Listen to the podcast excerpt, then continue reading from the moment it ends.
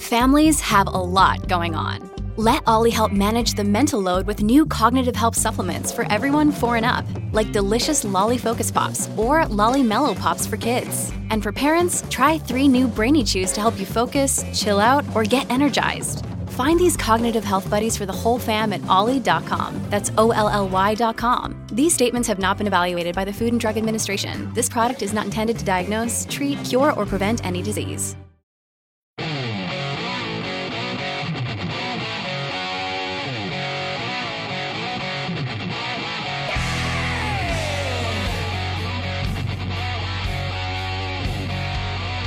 Great to have you here. There's so much going on, and there's so much going on not only in Congress, but also at the border. And here's a guy who's an expert on both.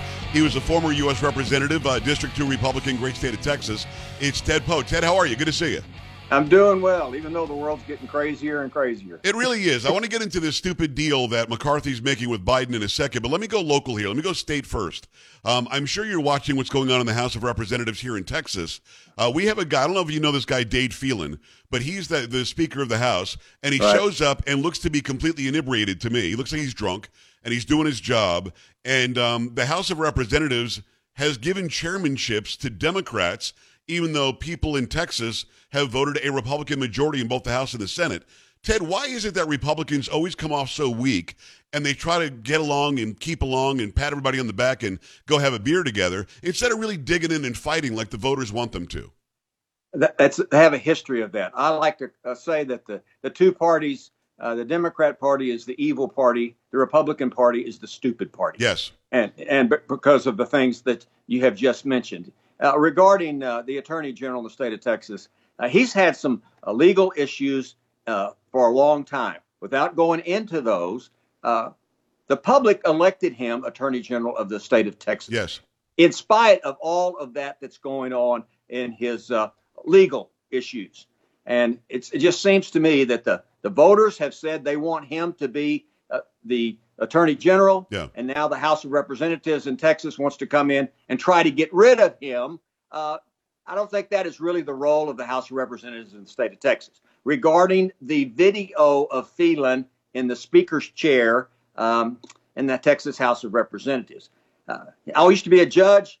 I think if a jury was impaneled and they wanted to, the issue was in public intoxication, that video was shown to a jury. I could see jurors in Texas saying, yes, the individual is publicly intoxicated. And you know, in Texas, intoxication, public intoxication, happens to be one of the reasons for removal from public office. And uh, that's kind of unique to the state of Texas, but uh, that is the rule of the law in the state of Texas. So uh, maybe this is something that the public should weigh in on yeah. on the election process rather than the state of Texas spending time doing this.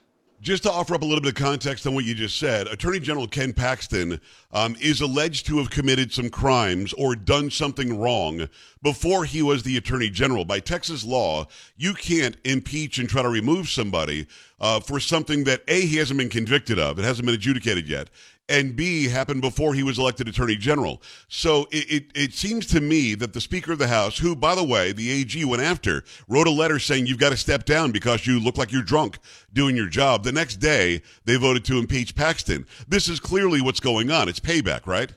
It, it, it seems comes across exactly as payback, and you're correct. A person uh, cannot be removed from uh, office in, in Texas for so-called crimes that are committed uh, before the person held that particular office. Right. So and, and, that's and, what they're accusing him of. And Paxton, by the way, has sued. He sued Obama 25 times or something. He's suing uh, Biden 28 or 30 times. Has been very effective in stopping Biden from getting rid of Title 42 and stay in Mexico. Before they they wanted to get rid of this months and months ago, even a year ago, and they couldn't because Texas kept suing and kept stopping them. And then Biden would change a word or two words and then and then reapply to, to get rid of these things. He's been very successful. I don't understand why the Republicans always infight. Think about it. You've got Adam Schiff, who lied for four years about Russia collusion. You've got uh, Swalwell, who was dating for five years a Chinese spy. You've got uh, um, um, Jerry Nadler, who can't stop lying to get out of his own way. You've got people on the left who the left keeps circling around. They're still on committees, these people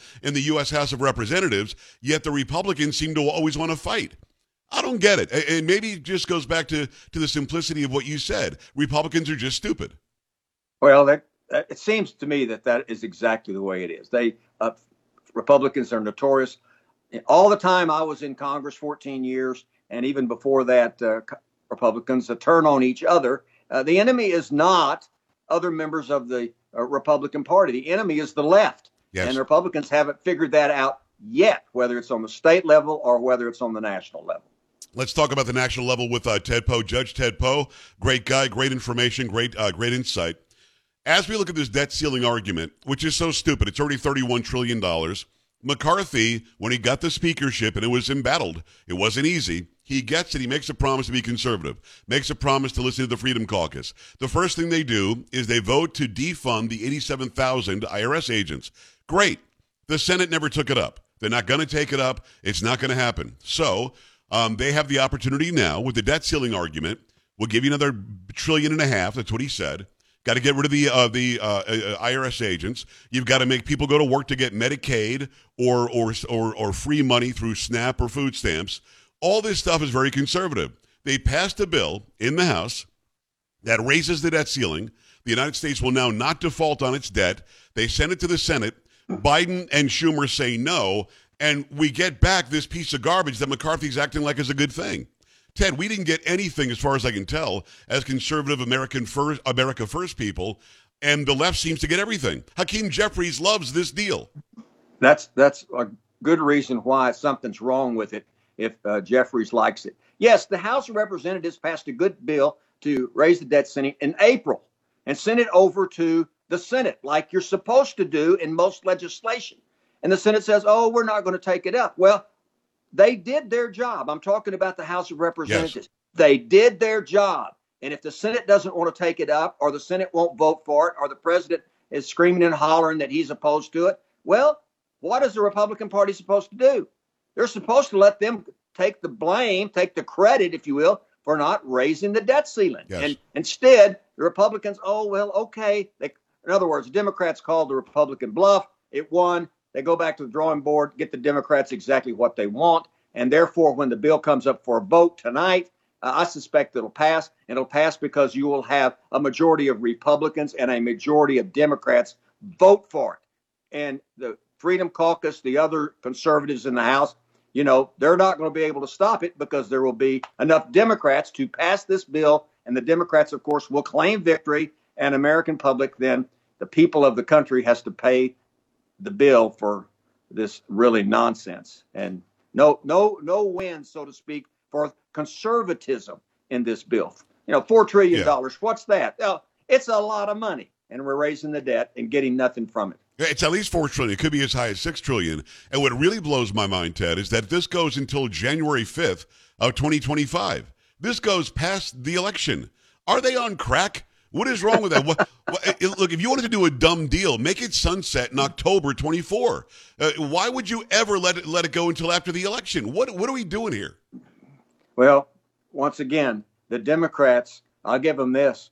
They uh, were able to manipulate, get what they wanted in the bill, and the Republican leadership uh, went for it and took it all in hook, line, and sinker. And I think it's it's really bad for the American public. That's that's really who the loser is. Yeah. And and taking it uh, to 2025, there's no reason to do that. Absolutely no reason. They give up every le- every bit of leverage they have, Ted. They give it up every time. That's right, and they did. All right, so let's let's break down a couple of the idiosyncrasies that, that are in this. The eighty-seven thousand aren't defunded. In fact, of the eighty billion dollars that's going to the IRS, they only got rid of like four billion or two billion, two point four, something like that. The eighty-seven thousand will still go through. Ted, couldn't they have said? Couldn't McCarthy have said, "Listen, I'll raise it to four trillion, which I still think is stupid, but you've got to bring that to a vote today." In the Senate. You've got to vote on what we passed to get rid of the 87,000. Uh, Schumer says no. And McCarthy just says, listen, we passed the bill. If we default, it's on you. Doesn't he have that leverage? Didn't he have that power? He has that leverage. Absolutely has that leverage. He has the leverage because the funding bills like the raising the debt ceiling start in the House of Representatives. And once again, they did their job. They passed a good bill out of the House in April. They should move on down the road to other types of legislation and let the Democrats, you know, waller in the wanting to raise it up, uh, raise the, the bill or change the bill, uh, and let them try to do something about it. But they didn't. All they said is, we're not accepting this, and it's your fault. It's your fault. We are not accepting this bill. And of course, the national media says, yeah, it's the Republicans' fault. And it's not the Republicans' fault. Of course not. They didn't do basic elementary civics and taking the bill up and voted up, voted down, but they just didn't vote on it. So Republicans, okay, we'll crater, we'll change it up a little more so it'll so it'll pass the Senate. And of course, it, it'll pass the Senate because the Democrats are singing and dancing in the streets over this bill. And here's the lie that people in America need to understand, and correct me if I get this wrong. They're keeping spending at COVID levels and claiming that they're reducing spending. They're not reducing it back to pre COVID, which is what they should have done. They should have taken it back to, to 2020. But now they're leaving it at COVID levels and maybe skipping back a little bit, saying, look, we're cutting spending for the first time ever. Ted, there's $29 billion in COVID money that is allocated and earmarked just for COVID. They're, they're getting rid of 4 billion of it, and the rest of it is going to the Commerce Department to do anything it wants. It's literally a slush fund, and they're claiming we got we, we pulled back that COVID money. No, you didn't. You gave it to the Commerce Department that is going to spend it. Do we save any money at all here? No, we don't save any money at all. And it, and you're right. It now goes to the Commerce Department. No telling how they're going to spend that money with the wokeness going on in the administration. Yeah. Uh, and of course, we have to pay for that. Those of us out here in the fruited plain, so to speak, normal citizens who work for a living have to pay all of that, and it's it's a, a sleight of hand, yeah. I think, of the Democrats. But people in the I think American people believe what they are told. Oh, and yes. therefore they accept that. That's what I think. I well, think this this is why I have you on so often. Uh, first of all, you're a great singer and dancer, but also but, but, also the fact that you always tell the truth and you always give us the straight skinny, and that's why I appreciate you, Ted. It's exactly right. The American people will believe it unless they hear from you, which they're going to, uh, or they hear from me, or from other names that are out there that thankfully have a big enough audience that people will hear it and at least be skeptical. Don't believe me. Don't believe Poe. Go and check what we're saying, and if what we're saying is right, in fact, go and check Nancy Mace's thread sheet she posted last night that just eviscerates uh, Speaker McCarthy. So, Ted, simple question. When they allowed him to become the Speaker, they made it to where one member could bring up a vote to get him out of the chair. Is his job in trouble here? I don't think so. That, of course, that, that is a, a vote to have a vote, and they can bring it up for a vote. I don't think it would pass to have a vote on removing him from uh, the chair. That's just my opinion. But uh, uh, you know, they they some members of the Republican caucus think that they can do it. I don't know because it may turn out once again you have Democrats voting for the speaker uh, to so he could keep the chair. Well, why would they want to get rid of him? Then yeah, I, I asked. I asked this of Lauren Boebert yesterday. I said, "Would Nancy Pelosi have made a different deal?" She said, "No." No, Nancy would have made the made the deal. And also, one thing about Nancy Pelosi, well, she runs a, a tight ship in the sense that the Democrats always vote the way that Nancy Pelosi wants them to vote. They don't have the problem of uh, not uniting behind whatever bill Nancy Pelosi uh, brings to the brings to the House floor. They never right. have, no matter what n- their number was. They've always been consistent. And uh, the Republicans, uh, like I said, they uh, eat their own and don't have uh, unity in uh, the Republican caucus at all. And the reason, of course, we can see why they don't have unity is because some of them believe they were told one thing and something else happened yes. in the new bill. I wish that they would unify. I wish they would circle the wagons, and I think McCarthy's got to be more open to understanding what the what the right wants, because conservatives in this country are very unhappy by this by this deal. It's uh, Ted Poe. Go follow him at Judge Ted Poe on Twitter. Let me ask you about Mexico. I'm floating around Twitter last night. See a piece of video. of Somebody in Mexico and the person says, We have to stop allowing the United States to bring all this violence to Mexico. And I'm going, What on earth is he smoking?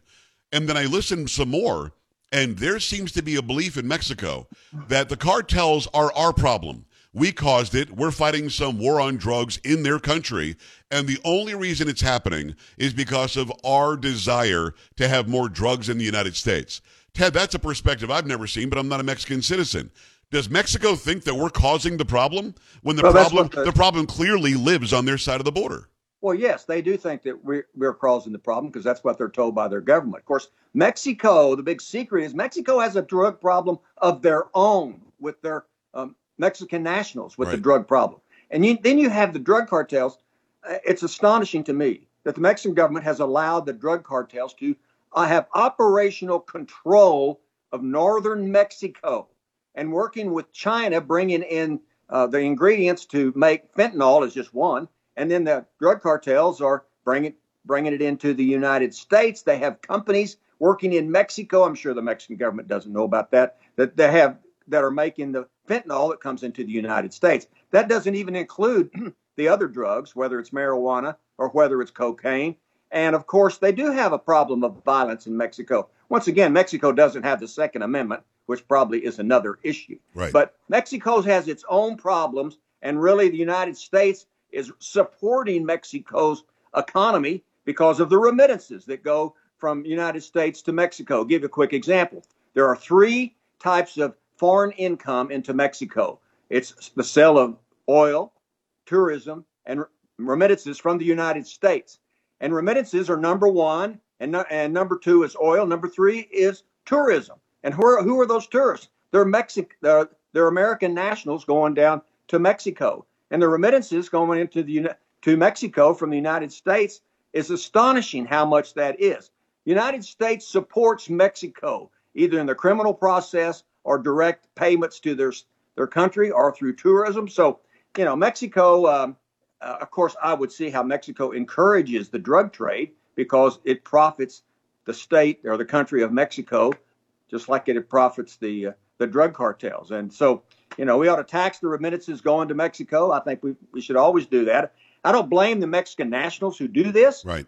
I blame their government and our government for allowing this uh, to occur. Well, it behooves Mexico to leave the border wide open. If the Sure. border if the border is wide open, and people don't understand the number that you're talking about, and by remittances for those who don't want to look it up, he, he just means those who are coming here, working, doing whatever they're doing, and sending money back to their family in Mexico. Ted, it's in the billions. It's in the tens of billions. It's not a little bit of money. It's a lot of money. It's a lot of money. And like I said, I don't blame Mexican nationals for doing that. You know, they want to send the money back home to support their families. But the United States ought at least maybe charge a fee for each of those remittances going through American banks down to Mexico. Of course, the banking industry, you know, they, they would be jumping up and down to prevent that from happening. But I, think we just need to be realistic about how much Mexico is dependent upon the United States, whether it's a drug trade, whether it's remittances, uh, or whether it's the, even the, the purchase of oil from that we purchase from oil, uh, Mexico. We we purchase the heavy crude from Mexico, and of course tourism as well. And the idea that drugs are American problem is nonsense. It's American problem. It's a Mexican problem, and it would help if the Mexicans would prevent prevent border crossing of drug cartels. Yeah. And just like we would, it might stop in both countries. It's Ted Poe. Go follow him at Judge Ted Poe on Twitter. Uh, always a great uh, a great time sitting down with you, Ted. Thanks so much. Appreciate you. Come back soon, my friend. Okay, Joe. Thanks. All right, brother. We're back after this. Stay right here.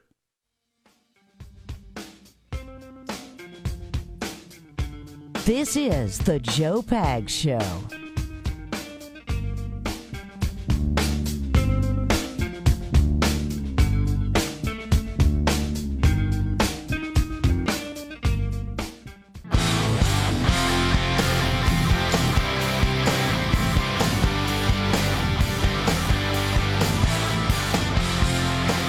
Always love having um, Ted Poe on. Great insight from Miller's Pop Culture. Boop.